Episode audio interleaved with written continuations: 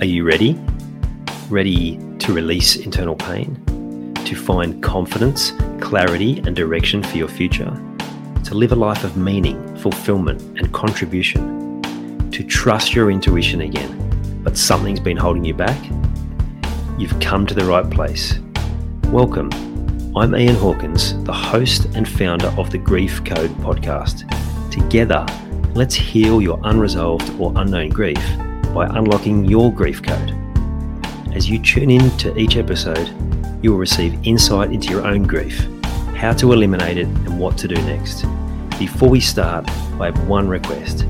If any new insights or awareness land with you during this episode, please send me an email at info at ianhawkinscoaching.com and let me know what you found. I know the power of this work and I love to hear the impact these conversations have. Okay, let's get into it. As today's guest, Anne Ryan, said to me a number of times, or words to this effect through this interview, life is not always perfect.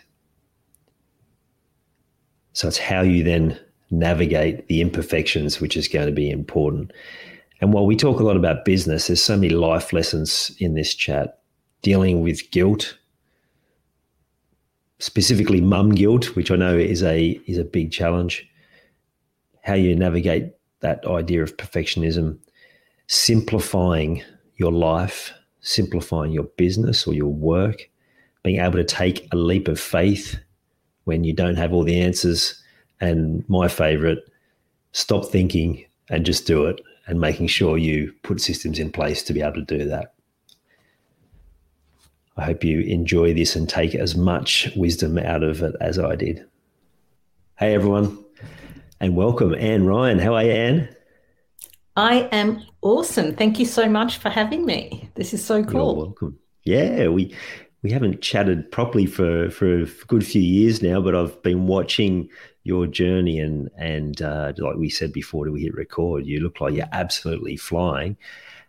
But of course, when we get to that point, it doesn't mean it's easy, right? Uh, we we can build all these simple structures and we can know the path, but there's always challenges. So, can you tell us a little bit, firstly, around that that business journey for you and the, some of the challenges you've had to overcome there?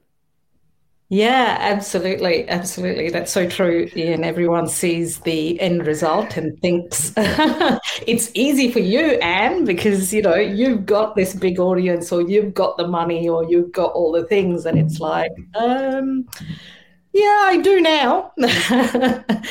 but it's it's been quite the journey to get here. So um, I think you and I initially met Ian at the start of my online journey. I think I've met you at, actually at the very, very start of my online journey. Yeah, um, right. yeah, yeah, absolutely. It was like the first program I'd ever invested in. Yeah, and, cool. Um, it didn't quite go to plan, but that's okay. We learned lots of lessons along the way. And, of course. Uh, yeah, so I'd had business experience offline.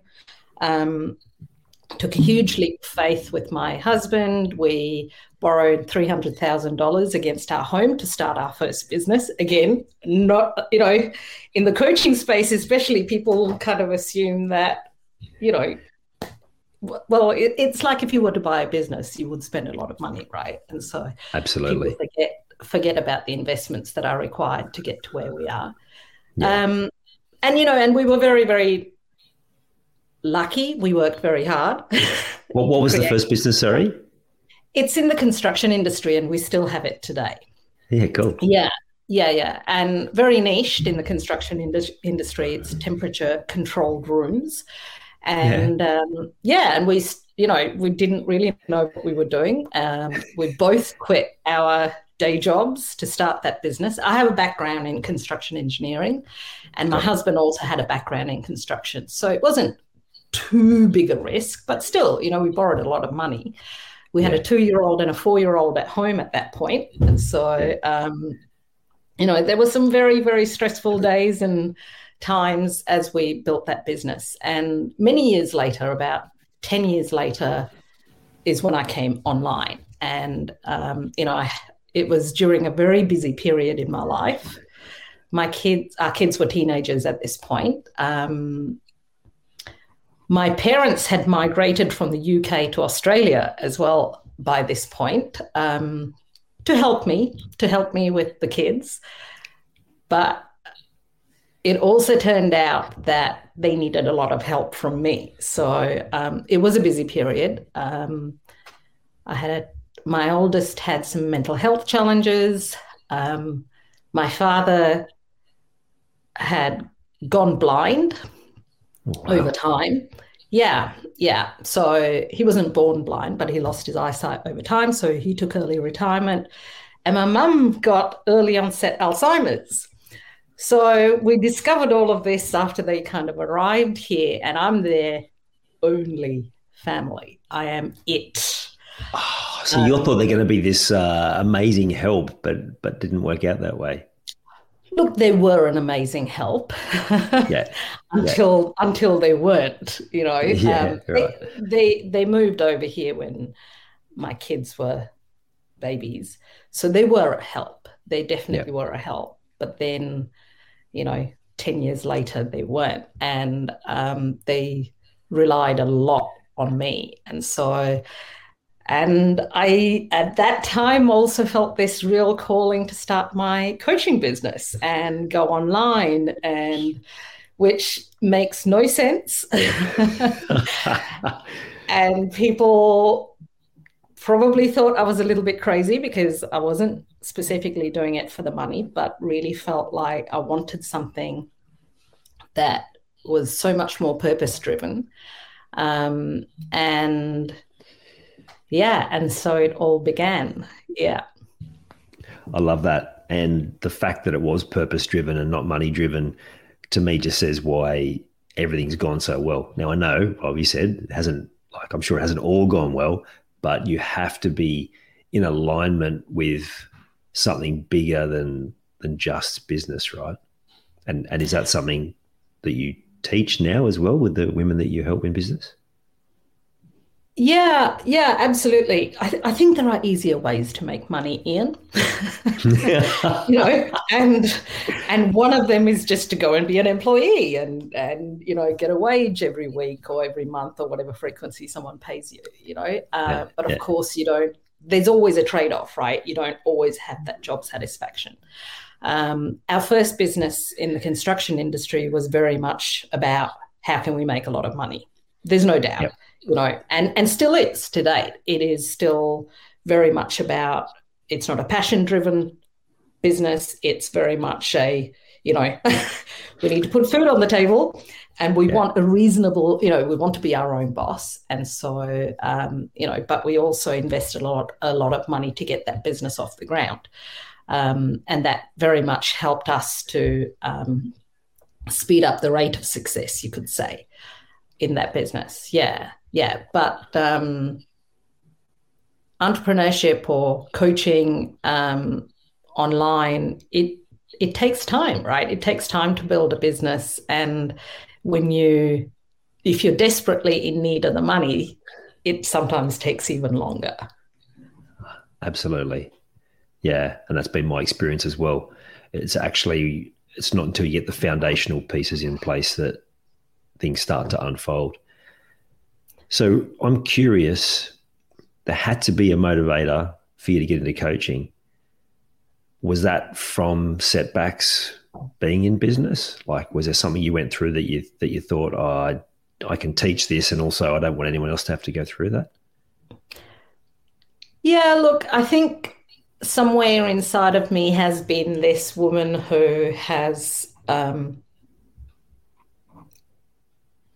always felt this need to have it all. You know, I, and this is a very stereotypical c- scenario that I'm describing here. So, Ian, there's no judgment, but you know, stereotypically, the male they go they you know they hunt and provide and the, the woman she has to choose right she has to choose between kind of being that stay-at-home mom or focusing on her career it's sort of it's really hard to have it all right we have to choose and um, I actually returned to work full time after my kids were born, and my husband stayed at home.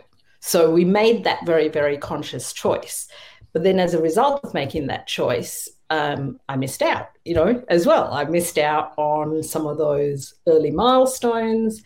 And um, yeah, and then, you know, and you grapple with this kind of, I want success. I want this corporate, you know, to, to climb the corporate ladder. But at the same time, I also want to be this present mum and I want to be available for my children. And, you know, um, I don't want, yeah, th- we want it all, right? And I want yeah. it. And so um, starting our first business was one way of potentially getting it all. And once I'd sort of realized it really is about betting on yourself and, and taking this leap of faith and doing what, you know, 95% of the population wouldn't do.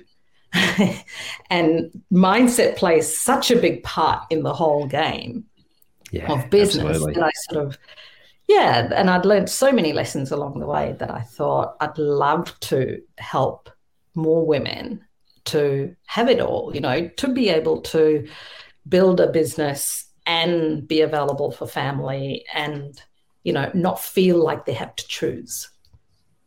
Yeah and and could you speak to the mums who are listening who've either been through that or experiencing it now that that mum guilt that like i should be doing this i should be doing this i should be doing everything and how you were able to move through that? Um Look, the mum guilt is something that I can't honestly say has ever gone away because, you know, um,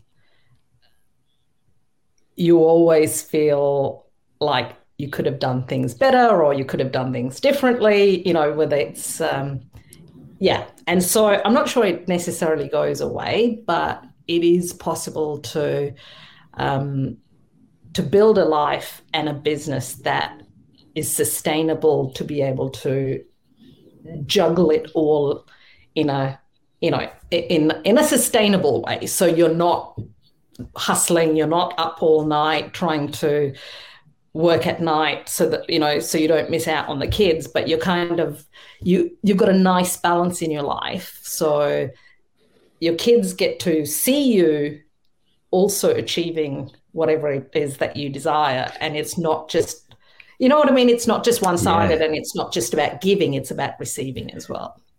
Yeah, absolutely. I think that's one of the greatest gifts for me being in business is is having that time during the day, that more of that flexibility, but also what it's given both my children around their desire for what they want to do in the future, having choices, having balance in their choices.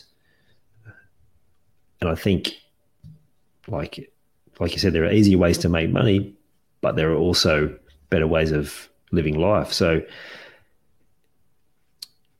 can I just take you back to what you said about your your parents? So, if we talk, it's not just mum guilt, right? Like family guilt, all these different things. And, I, and I'm with you. I think these sort of things don't ever leave, but we can definitely get to a point where we. Not, I don't even think it's coming. I don't even think it's leaving. It's like it just these are emotions that we feel at different times and getting better at being able to manage them. Can you tell us a little bit about what you learned from being that primary carer for your parents through that challenging time and yeah, and how you were able to to navigate the, the guilt there as well? Yeah. Oh, goodness, guilt. I have quite a good relationship with guilt, you know. Um, I've, I've sort of, uh, and, you know, and being Ian, being from a Sri Lankan sort of culture as well, there's a whole new level of guilt that comes with with that too. Right? Do tell, there's, do tell. well, there's this expectation in um, sort of more of the Eastern cultures that you know children look after their parents, you know, and that is the expectation. And it's fair to say that my I wouldn't say my parents because my mum you know, with her Alzheimer's. And also, my mum's a very different person, but my dad very much had that expectation. You know, yeah. he, he sort of very much saw it as my responsibility to care for them. And, um, you know, and at we had some very difficult conversations where you know he even he's a good man by the way i absolutely adore i love my father and i wouldn't have it any other way but we had some very difficult conversations where he more or less said to me well having a business is a choice. You don't have to have that. You know, when I was sort of having those conversations with him about, I'm not sure I can do this all, and I think we need to look at other ways of getting you the support that you need. And he was not open to getting other support. You know, oh, he was get rid of the business and support more. Yeah. That's absolutely. Absolutely. Mm. Yeah. Yeah. And um they were really tough conversations and it was you know it was really tough navigating that whilst also navigating um, my teenager going through some mental health challenges and having two businesses. By this point i was less involved in the construction business but for the first three years of my coaching business i was doing both.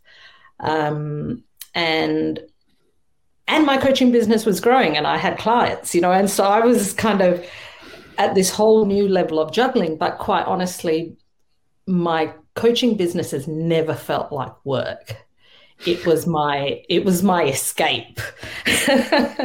you know, it was because when you're really doing what you love, it doesn't feel like work, right? And so it really felt like um, it's what kept me sane in many many ways.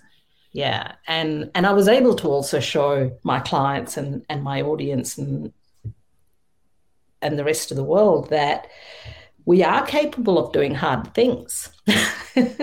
You know life doesn't it doesn't have to be easy for us to be successful. We can we can as humans do way more than we think we're capable of when we have to.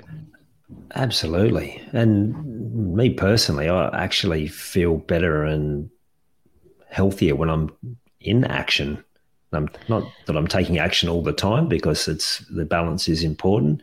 But if I have too long just sitting around doing very little, then I get bored. That's just always been the case. I actually thrive in that space. So it's not about being so busy that you can't scratch yourself, but yeah, but I'm, I'm with you. It's like let, let's get on with some stuff. It's it's really fulfilling. Hundred percent, hundred percent. I think there's a saying. I'm going to butcher the saying, but there's a saying around if you if you want to get something done, give it to a busy person. yeah. Yes. Hundred percent. Yeah. Something along those lines because it'll get yeah. done, right? And yep. Yeah, and and that level of stress and adrenaline isn't sustainable all the time. You can't. You can't live in that state of um, feeling so stressed. But um, but it is possible, right? And and you do get through it. And you know, every breakdown has a breakthrough. You know, and and I've experienced that every time. You know, as I've been able to kind of lean into the discomfort and and keep taking it one day at a time. Yeah. Yeah. Uh, I saw something, well, it's probably a little while ago now, talking about burnout is a necessary part of growth because we're burning off old versions of us and old stuff to be able to make space and, and to regenerate like, like a forest would, I guess, after a fire. Tell me, was there one particular moment where the stress got too much and you hit that sort of burnout time? And, and if so, what, what did you learn from that? Um, I'd say definitely in the early stages when my kids were little um, is and I was still in my corporate career is when I really truly experienced burnout because um, that that was a really interesting situation. So I'd work reasonably long hours, you know, eight to 10 hours in, in corporate, and then I'd come home and immediately I would walk through the front door and I would switch into bring, being the primary carer for my kids because my guilt would just kick in, right? And, and it wasn't even a guilt thing, it was just a natural instinct. I wanted yeah. to make up for my lost time. And as a result, I was, you know, my kids were babies and so i was dealing with all the night wake ups and and all the things and so i was just exhausted you know yeah, and that is what led to the burnout. Whereas although i've navigated some really really difficult um, periods of time since starting my um, businesses, I've not really, I wouldn't call it burnout, but I've I've had some very teary, emotional, stressful periods, but but I wouldn't necessarily call it burnout. It was just feeling like I hope I can get through this, you know, just um yeah, yeah, yeah. I hope this gets easier. I really yeah, hope this gets easier. Yeah. For me, having gone through it a fair few times, like my my lowest point was crashing one car into the other car in my own driveway. That oh was oh burnout. Yeah, right. That was the end of yeah. a year, a couple of years ago. But what I've learned is I've started to see the signs. So you still have those moments, but but then you start recognizing, oh, if I keep going down this path, I'm going to get it's going to get too far. So so what are the, some of the signs for you that that you are able to recognize that apart from the teary part, but is there other signs that you notice where you're like, okay, I need to bring myself back into balance?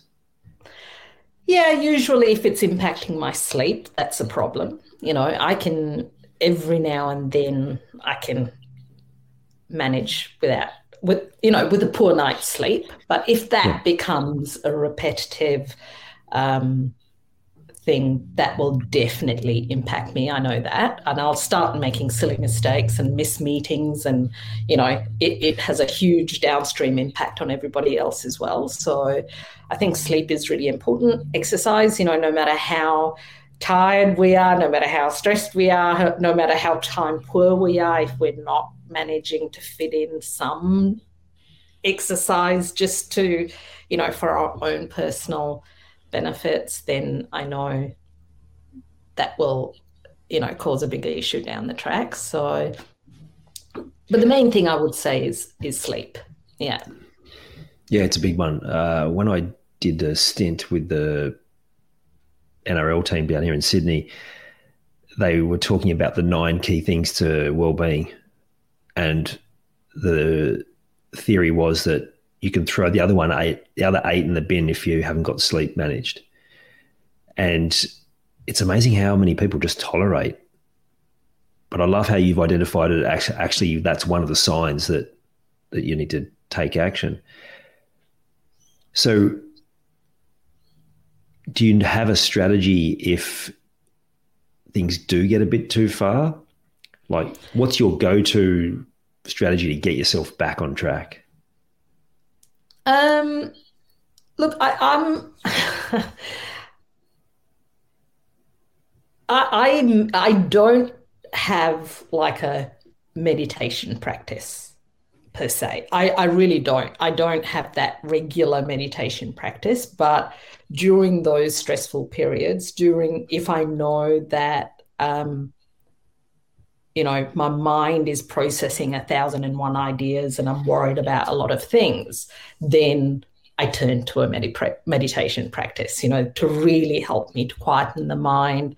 And um, yeah, and, and I find that definitely helps. So, um, whether it's a guided meditation or whatever it is, it, I just need to switch off my my brain because I am a really big thinker um, and I can spend a lot of time um, analyzing and worrying about stuff. You know, yeah, I, can, so I can relate to that.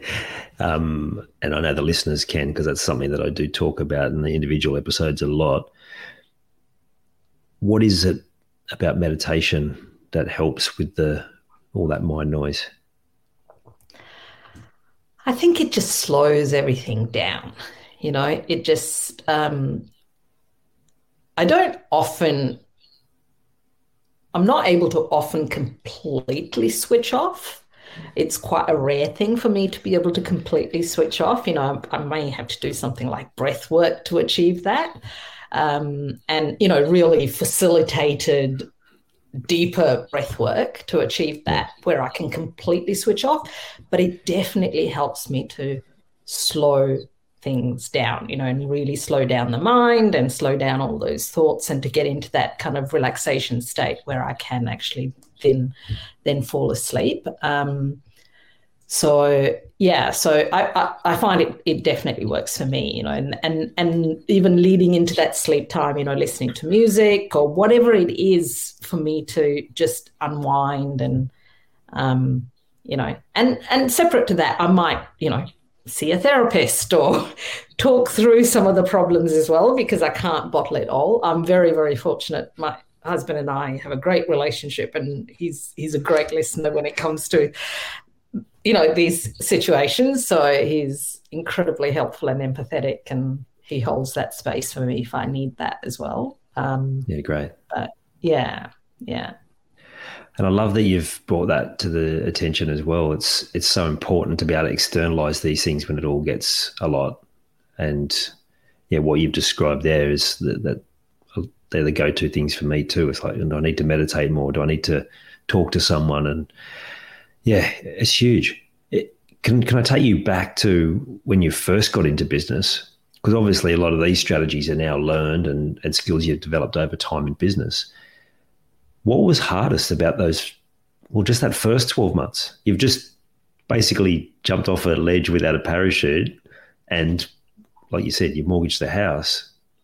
So, how did you manage in that in that early time?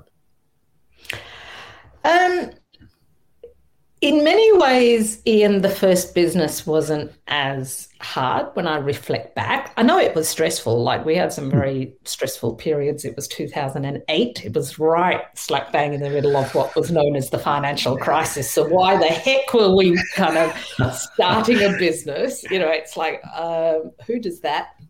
We do.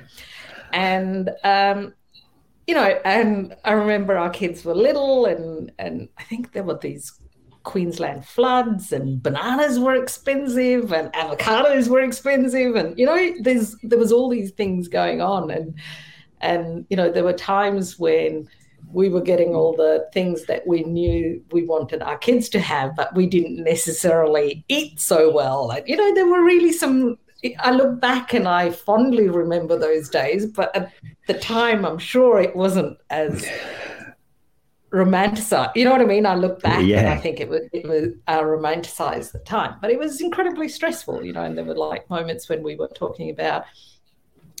Do we need to reach out to our parents and borrow money? We never did, but we we thought about it. You know, we talked about it, and I was rolling on credit cards, borrowing from one credit card to pay the other credit card. And, you know, so there were some really stressful times, but we got through it because you know, we were in a partnership. It was Michael and me, and we, whoever was having a tough time, the other one was there to lift the other one up. And we both always felt super employable. We had that as our fallback plan. You know, mm, we nice. both kind of knew if shit hits the fan, one of us gets a job. You know, we yeah, just yeah. it's it's easy. It's, so again, there wasn't this huge stress around you know, sure we needed to make it work because we had a lot of money riding on it and we could have built our house. But, you know, we were young. we could figure it out. It, it's not the end of the world if we lose the house. We can, you know, we can start again, kind of thing. We had yeah, that attitude. Yeah. yeah, that's cool. Yeah, yeah. But starting online was different again, right? Because online was a whole new thing for me, and I was the face of the brand, and you know, so it became more about my own insecurities rather than about money. if that makes sense. It absolutely does. So, in your old business, it was a brand, and you can hide behind that. Which, which I know when I was studying and coaching, that was kind of how I tried to tiptoe in is I'll have a brand and then it won't be about me. And then eventually you either get told the harsh truths or you, or you just realize, or both, that you can't. Like if you're a coach, people are connected to you, not some fancy logo or brand name or whatever. And it's usually the uh, the toughest conversations I have with other budding coaches or potential coaches. It's like, no, it's it's about you.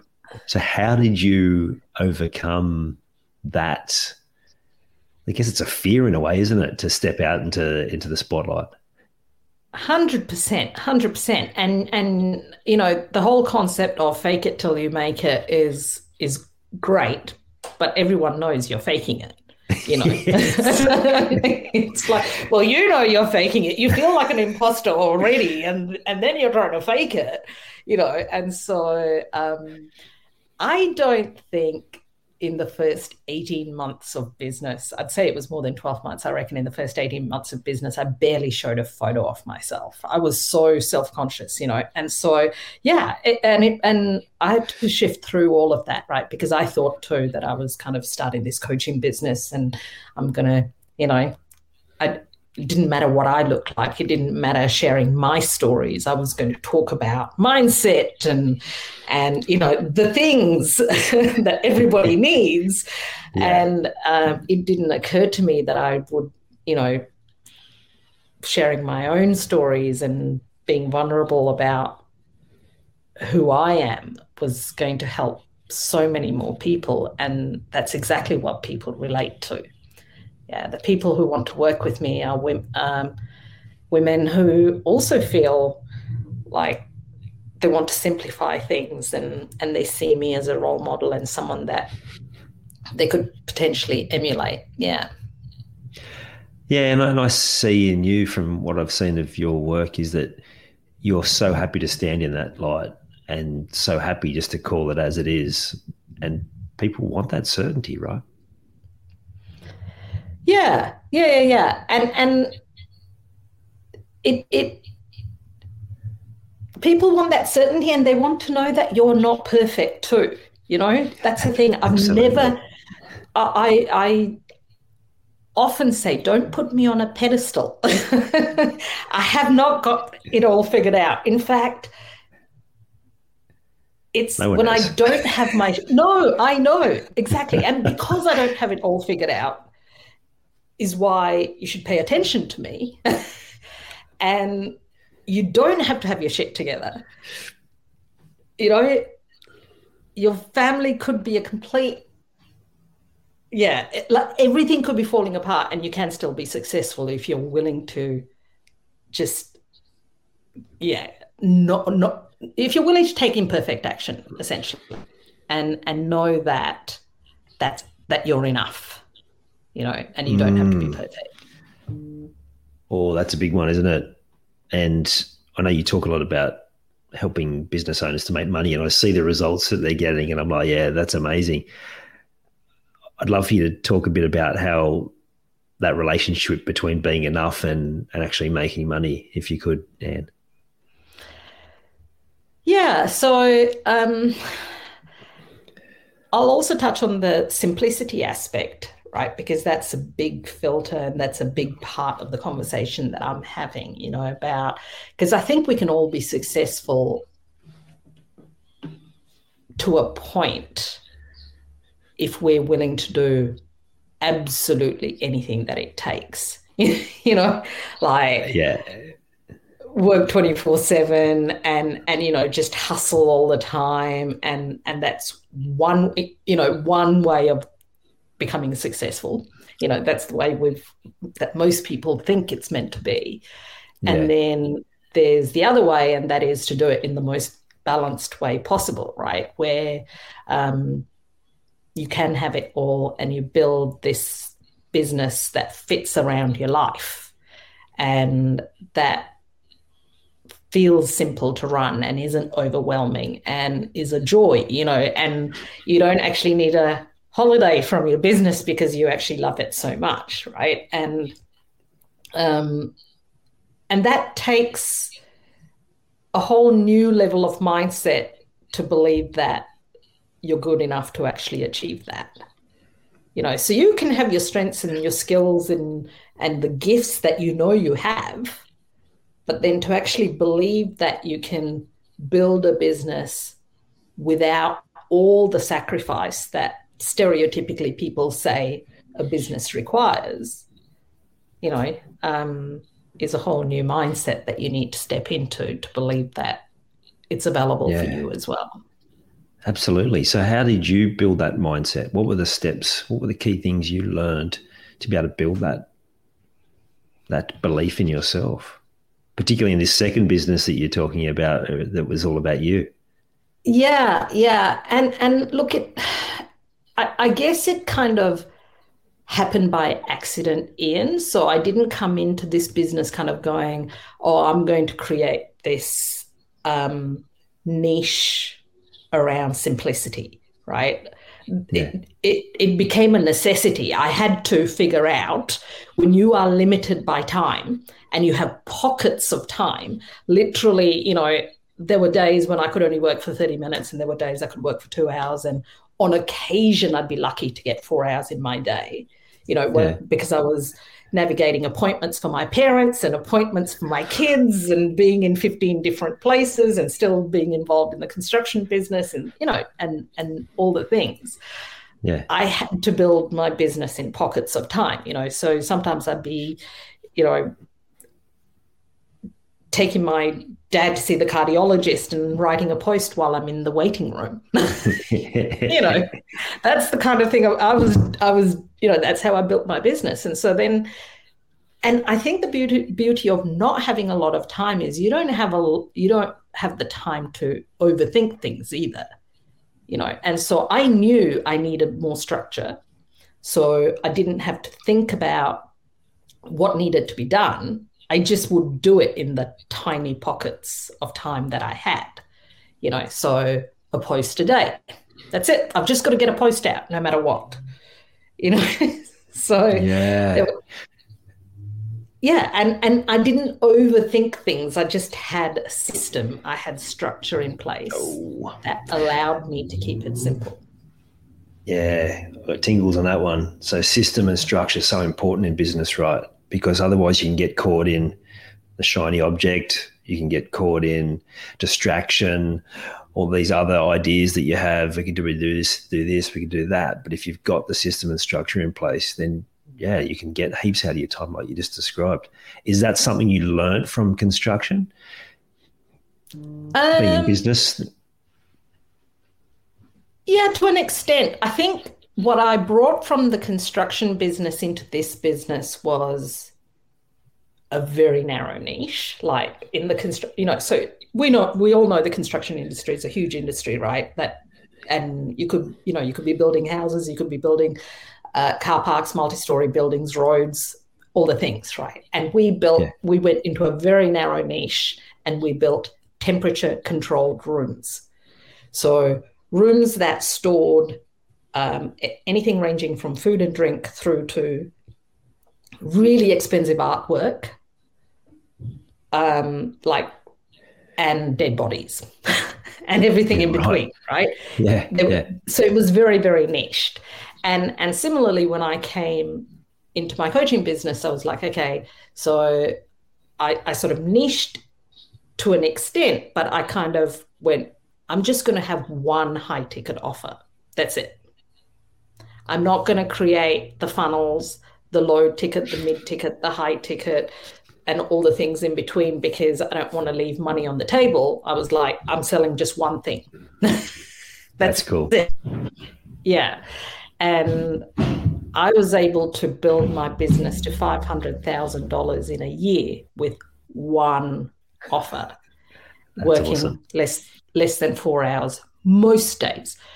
Very occasionally, I'd put in a longer day, but most days it was working less than four hours. That's cool. Yeah. And I think uh, that whether no matter what business you're in, then having that real clear idea of what it is that you bring to the table is going to be so important. What, what I've also learned is that there's different strategy depending on if you're an introvert, an extrovert, more big picture, and whatever, would you consider yourself an extrovert? You're very comfortable in that space of of being in conversation with your um, with the students, for want of a better a better term. Um, look, I'm I'm fine one to one. Um, I'm fine in small groups. I'm fine with my clients because you know I feel comfortable with them. But I wouldn't. I'm kind of naturally a little bit more introverted, but I've had to um, come out of my shell, you know. Um, so I do one Facebook Live a week. and I have done one Facebook Live a week for a long time. And the very, cool. very first time I started doing Facebook Lives, it was uh, the worst. Terrifying. it was terrifying. I was so out of my comfort zone. I I'd like to say I ummed and ahed back then. I still um and ah, and I don't worry about it so much. But you know, I overthought everything, and um, you know, and now hundreds of Facebook lives later, it I don't even think about it. I just hit the button and go live. That's not to say I don't have that moment of hesitation just before I hit the live button, but I still do it. And then I, you know, and once I'm I'm I'm in it, I'm I'm done. And so, um, yeah, so it's kind of I I don't necessarily. I mean, networking, and I think you do this in. I think you do this. Um, networking in real life.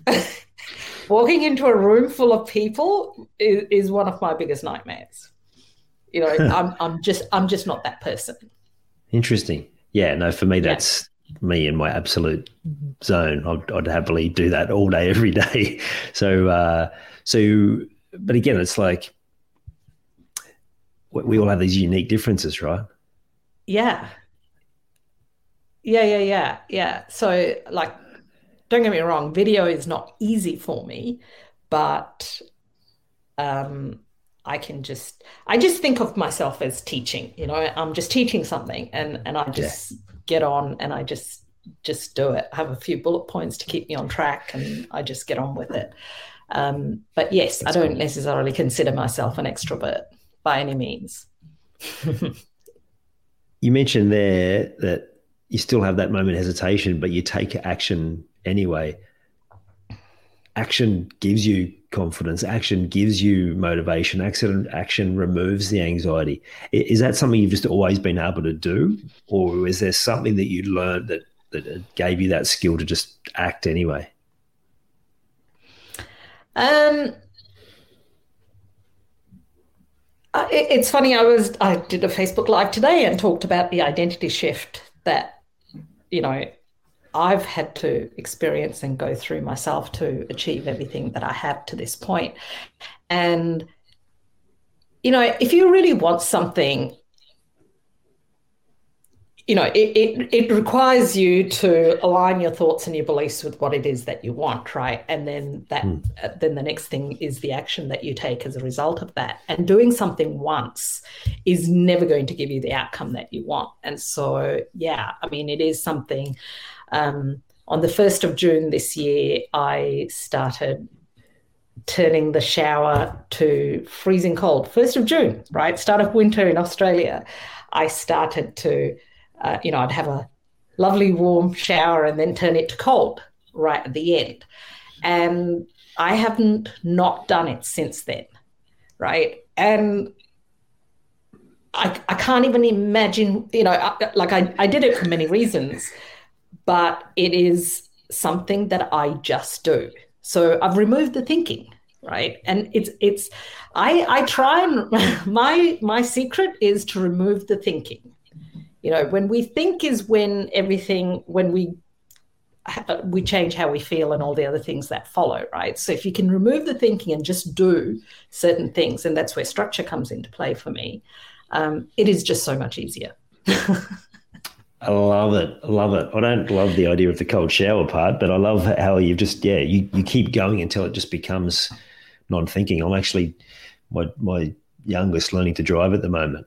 And he's still very much in it, having to think about all these things. And he's like, How do you get to that? I'm like, just repetition. That you'll get to a point where suddenly it's like, oh, I can just drive. Exactly. So yeah. Exactly. And I and I try and incorporate a lot of that. Absolutely. Yeah, yeah, yeah. Mm. Yeah, it's it's your muscle memory, right?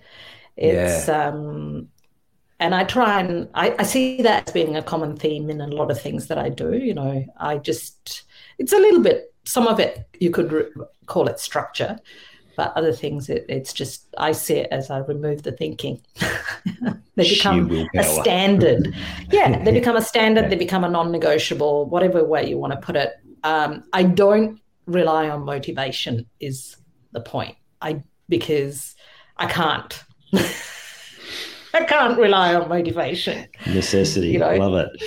Yeah, yeah.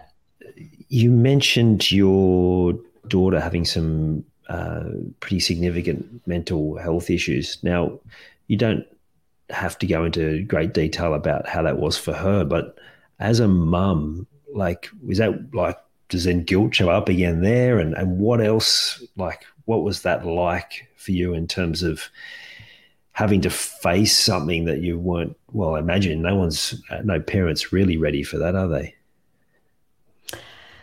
No. So my oldest, my firstborn, was actually born female and has now transitioned to male. So my son, um, we had a few years there when, um, you know, he, he sort of shared with us that he had this sort of um, uh, these feelings that he was in the wrong body, I suppose you could say. And we were sort of understanding and accepting, but just kind of saying, you know, give yourself time. It could be hormones, it could be this, it could be that. And we didn't, you know, we didn't really fully understand. And we didn't want, you know, we were so afraid of making the wrong, um, of making a mistake. You know, with hindsight, yeah, yeah. I don't think it's a mistake, but you know, at the time you want to protect your children and, you know, and so um, it's fair to say I have a lot of guilt and regrets, even, you know, about how I handled the whole situation. But when I reflect back, I know I did the best that I could at that particular time.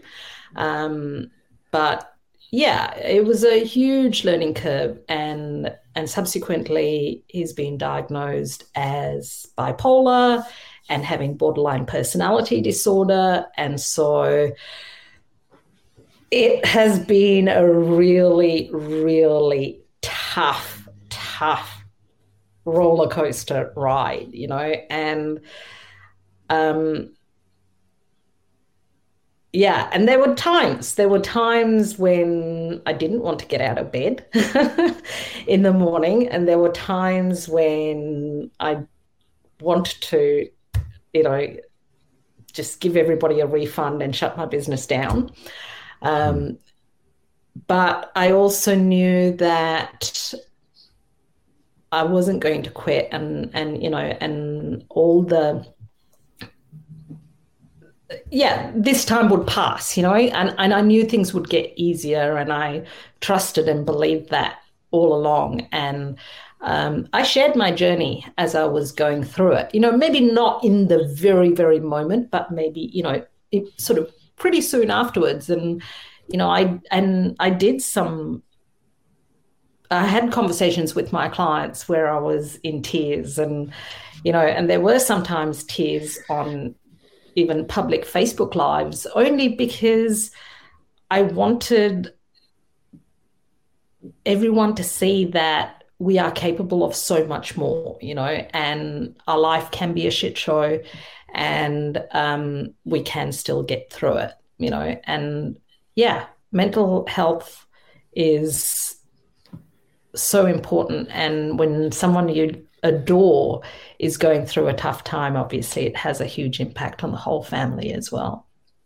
Yeah, hugely.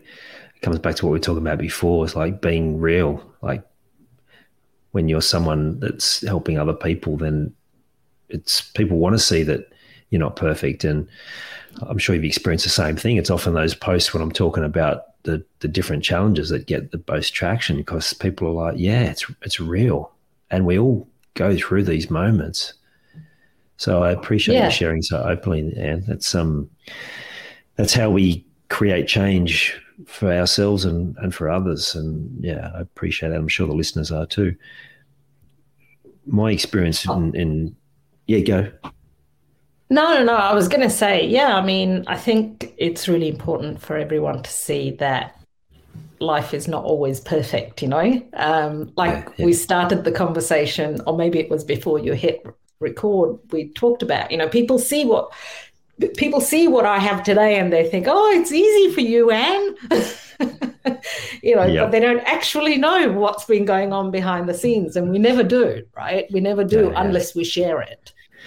Yeah. yeah. Oh, Anne's so lucky. Look how lucky she is. Yeah. Because she's, yeah. you know, you get a lot of luck when you work hard and you and you're able to navigate these challenges. Yeah, yeah, yeah, yeah, yeah. Absolutely. You know, everyone thinks that I was born with everything that I have today, you know, that it was just given to me on a silver platter. And mm. that is so far from the truth. Yeah. For me, dealing with my children's struggles taught me so much. So, what was the one thing that stood out that you learned from your son through all of that transition and, and you having to deal with those the the impact that had on you? Yeah. Um, wow. So many lessons, Ian. Um, so many. And I think the overriding one is, you know, we have a vision for our children's future.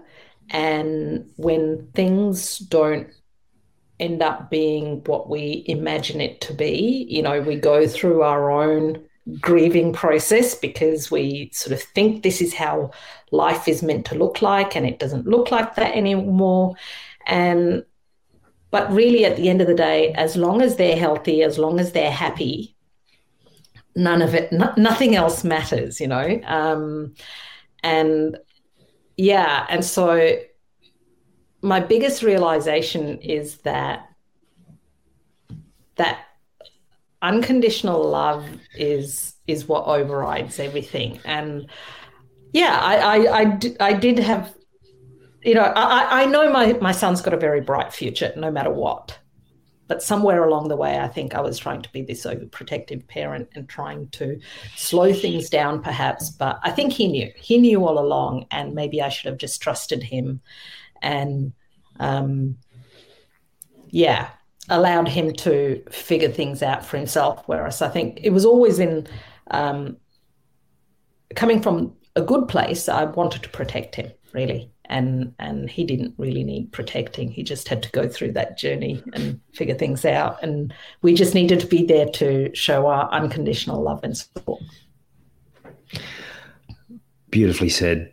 That's been the biggest lesson for me as well from my children is that we, we think we know better we think we need to fix things and direct them and but, but really it's like you said just be there to support them as they navigate themselves. They have so many abilities beyond what we think they do. And and yeah I, it's one of the greatest gifts for me of, of the journey is to be able to to give them that space to to navigate. Of course they, they'll reach out if they need help still right yeah, yeah, absolutely. And we we all learn from lessons, right? We all learn yeah. from um, you know mistakes, and and I'm not saying any of this was a mistake, but yeah, and and I think we we can try and protect our children, um, and yeah, when really we need to allow, we need to just um, affirm and support and accept them, and accept the mistakes that they make along the way too.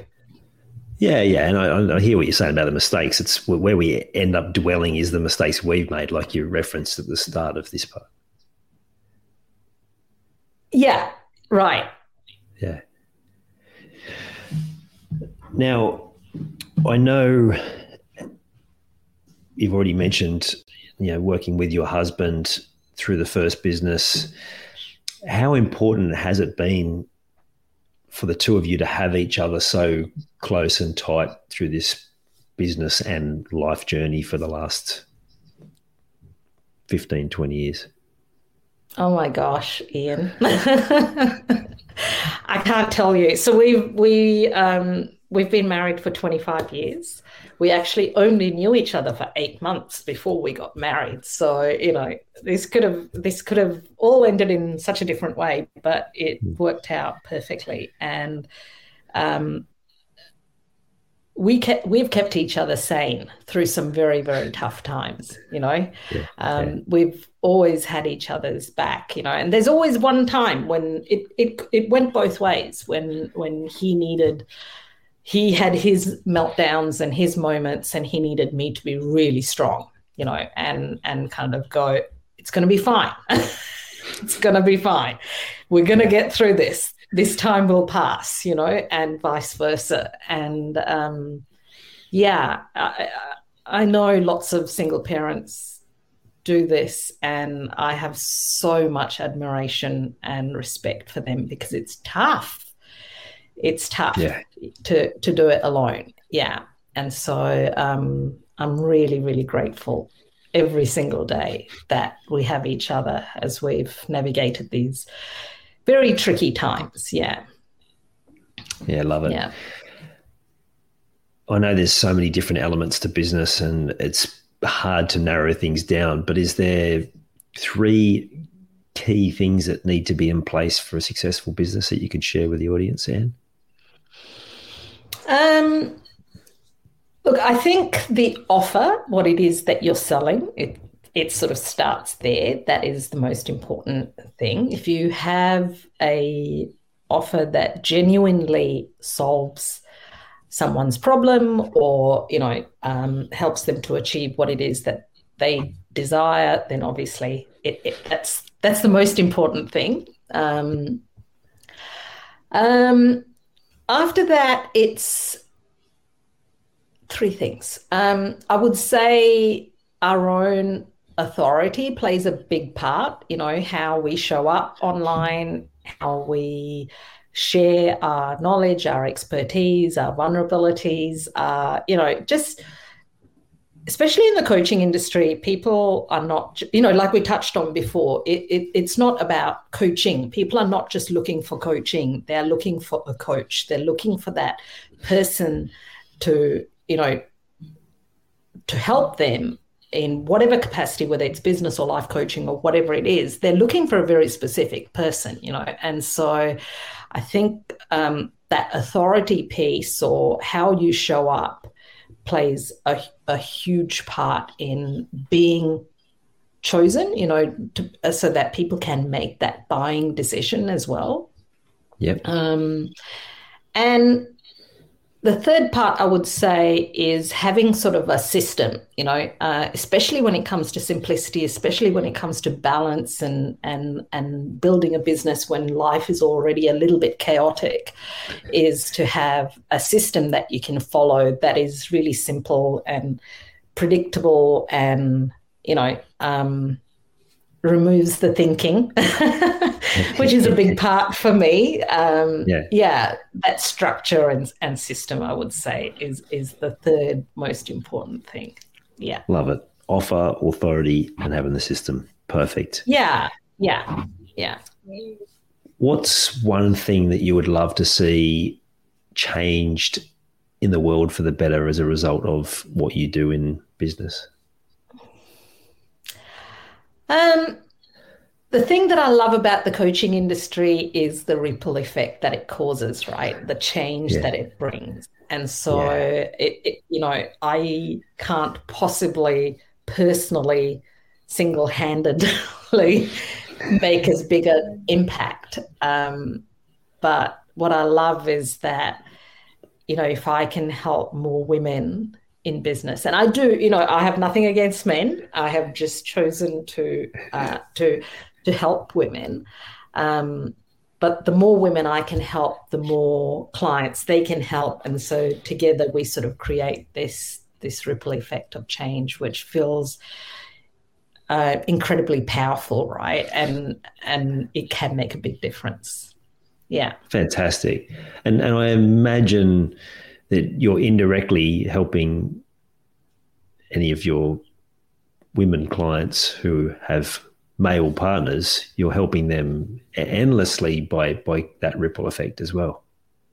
Yeah, and look, and I have actually uh, worked with uh, male clients too. I just don't market to to men, and so it is a little bit. It's more of a marketing strategy, but I have worked with men too, and absolutely, you know, even though I help uh, women in business, everything life comes into business right um, yeah. we talk about life we talk about parenting we talk about you know relationships um, everything comes into business. You know, it, it's it it's not a solo. Um, yeah, it's not, it's not a single thing that sits alone that isn't impacted by the other things. And so, yeah, absolutely. I, I know the work that I do. Um, you know, many of my clients have actually retired their husbands too, which is which is awesome. You know, and that creates yeah. a whole different dynamic in in their family and their freedom and their future as well. So, yeah, that's really cool. Really cool. Uh, I'm I'm just curious. You mentioned that Sri Lankan heritage. When did yes. you move to Australia? Was that something you did on your own? Um, yes, yes. I actually um, I grew up in the UK. My parents moved to the UK um, soon after I was born, actually. So very, you know, I was very, very little. I was a toddler hmm. uh, when we, when they moved to the UK, and so I grew up there. And um, I left on a working holiday, got as far as Australia, met a man, and um, yeah, and you know, Still here. took a leap of faith. There's there's a theme happening, Ian. There's this leap of faith that I take. Um, mm. But yeah, after after eight months, we got married for the visa. um, you know, because otherwise I would have had to have gone back to the UK. And um, yeah, yeah. 20, 25 years later, I think uh, intuition was right. pretty we, pretty we handy made, leap of faith. It was a handy leap of faith. Yeah, yeah. yeah, yeah. I mean, I imagine like if you think about your parents' journey, that was a leap of faith for them, right? like I'm sure they were for look, looking for something from from that move, but still a leap of faith. And if you have to move to a whole other country, yeah, yeah, absolutely, yeah, uh, without a doubt. Um, yeah, my dad's a doctor, so he um, he did some of his medical studies in the UK, and then he decided, obviously, to go back and um, start a new life with his family there. Yeah. And so mm. it yeah, it's huge, right? To leave your family and everything you know and start a whole new life in a new country. Um, so yeah, I do reflect on that. That wouldn't have been hard. And then he did it again, and he did it for me. They they moved to uh, to Australia so they could help me out. Michael, husband's family are in Perth, so we actually had no local support here in Melbourne and um, you know I imported my babysitters from the UK, um, and yeah, so they came here as self-funded retirees from the UK. But then, you know, um, as it happened, their health declined, and um, you know the tables were turned, and I I needed to step into supporting them. And you know, I feel incredibly grateful. My parents are amazing, amazing people, and they raised me very, very well. Um, but it was also a very challenging period of time until finally I was able to get them the help outside of me. Yeah. Yeah. Yeah. Cool. I assume you've been back to Sri Lanka. Um, yeah, with with Michael and the kids. We yeah. were there just before COVID, actually, in 2019. And then prior to that, Michael and I had been before the kids as well. So, yeah, we've been back a couple of times. And, you know, um, yeah, I'd, I'd uh, one day I have a goal, I have a dream to actually, you know, buy buy a property and and you know just use it as a holiday home. So it's a beautiful country. Yeah. Yeah, that's what I hear. Yeah. Amazing. Yeah. Did you feel did you feel uh you know, people talk about going back to the place of heritage, a, a real connection with the place? Um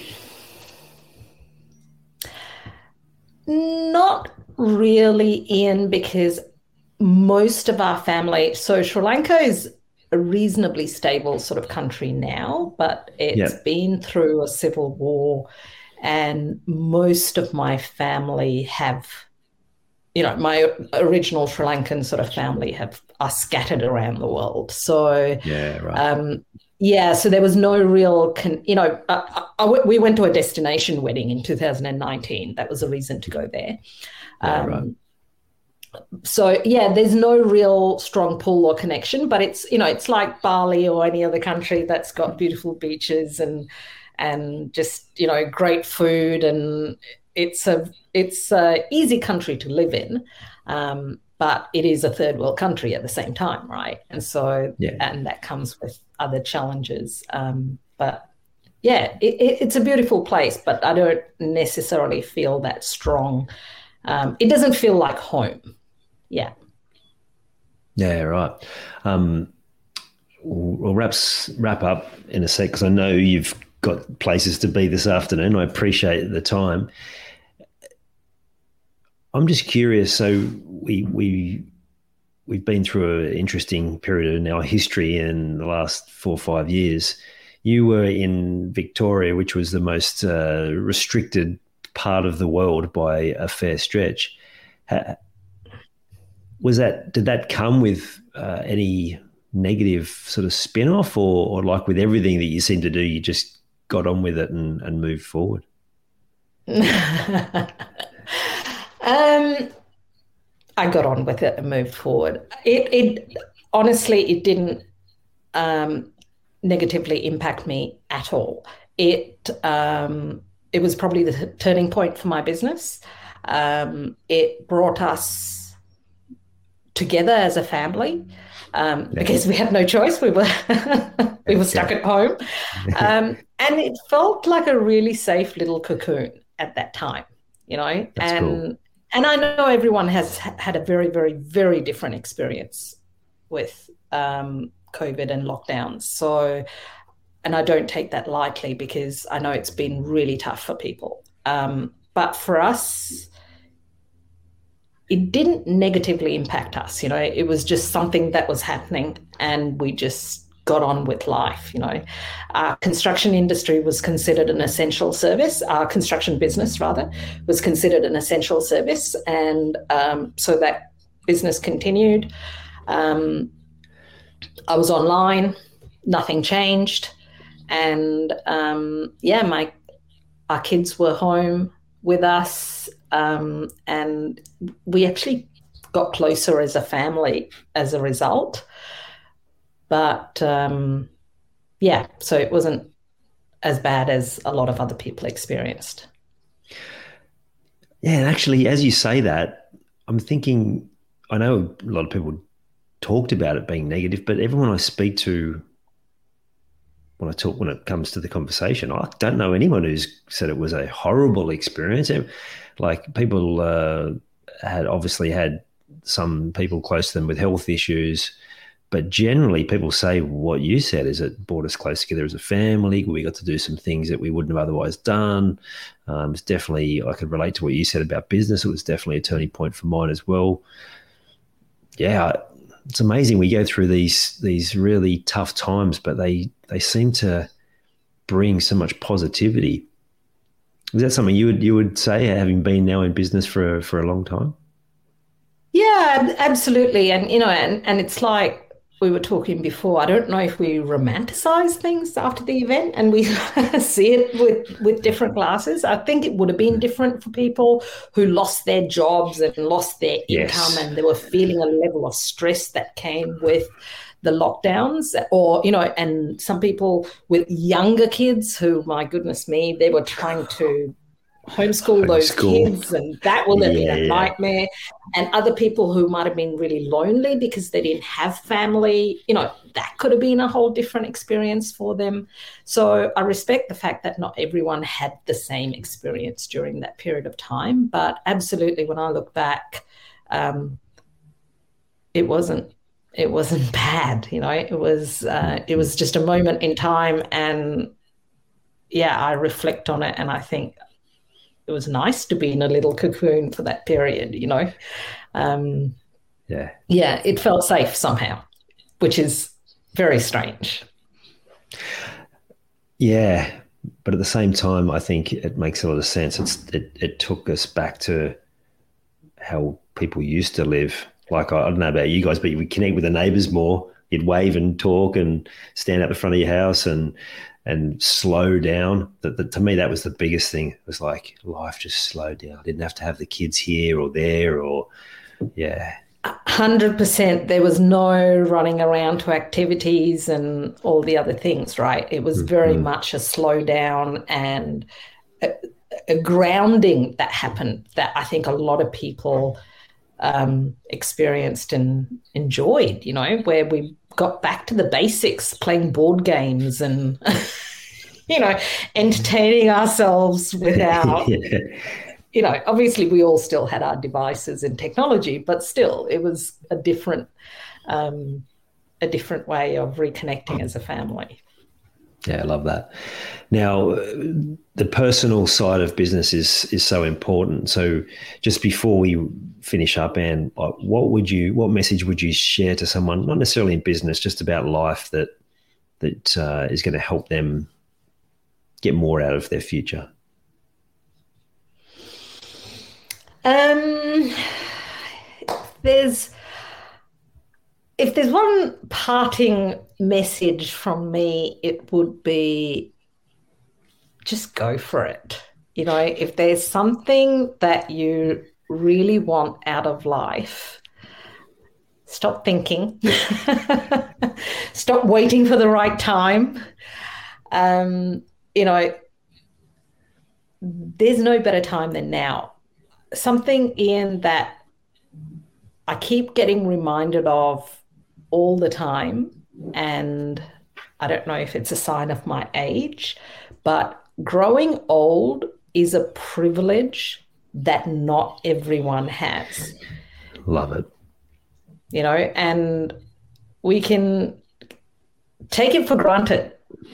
And yet we don't all have the same, you know, we, we don't know, you know, one in two people seemingly get, will have cancer before they turn 80 well, you know so there are so many reasons to just do something now. I don't think anyone on their deathbed regrets what they did.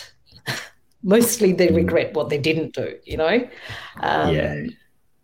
and so it's kind of live life in the now and just take those leaps of faith and follow your dreams. There you go. Love it. Stop thinking, just get out there and do it. Perfect. Perfect. And thank you. Yeah, yeah, simple. Love it. And thank you so much for coming on and sharing. Really enjoyed this chat and so much value for people listening. Thank you. You are so welcome. Thank you so much for having me on your program. I'm really, yeah, it was so great to connect. Yeah. Yeah, great. Thanks, me too. Bye. I hope you enjoyed this episode of the Grief Code podcast. Thank you so much for listening. Please share it with a friend or family member that you know would benefit from hearing it too. If you are truly ready to heal your unresolved or unknown grief, let's chat. Email me at info at ianhawkinscoaching.com. You can also stay connected with me by joining the Grief Code community at ianhawkinscoaching.com forward slash the grief code. And remember, so that I can help even more people to heal, please subscribe and leave a review on your favorite podcast platform.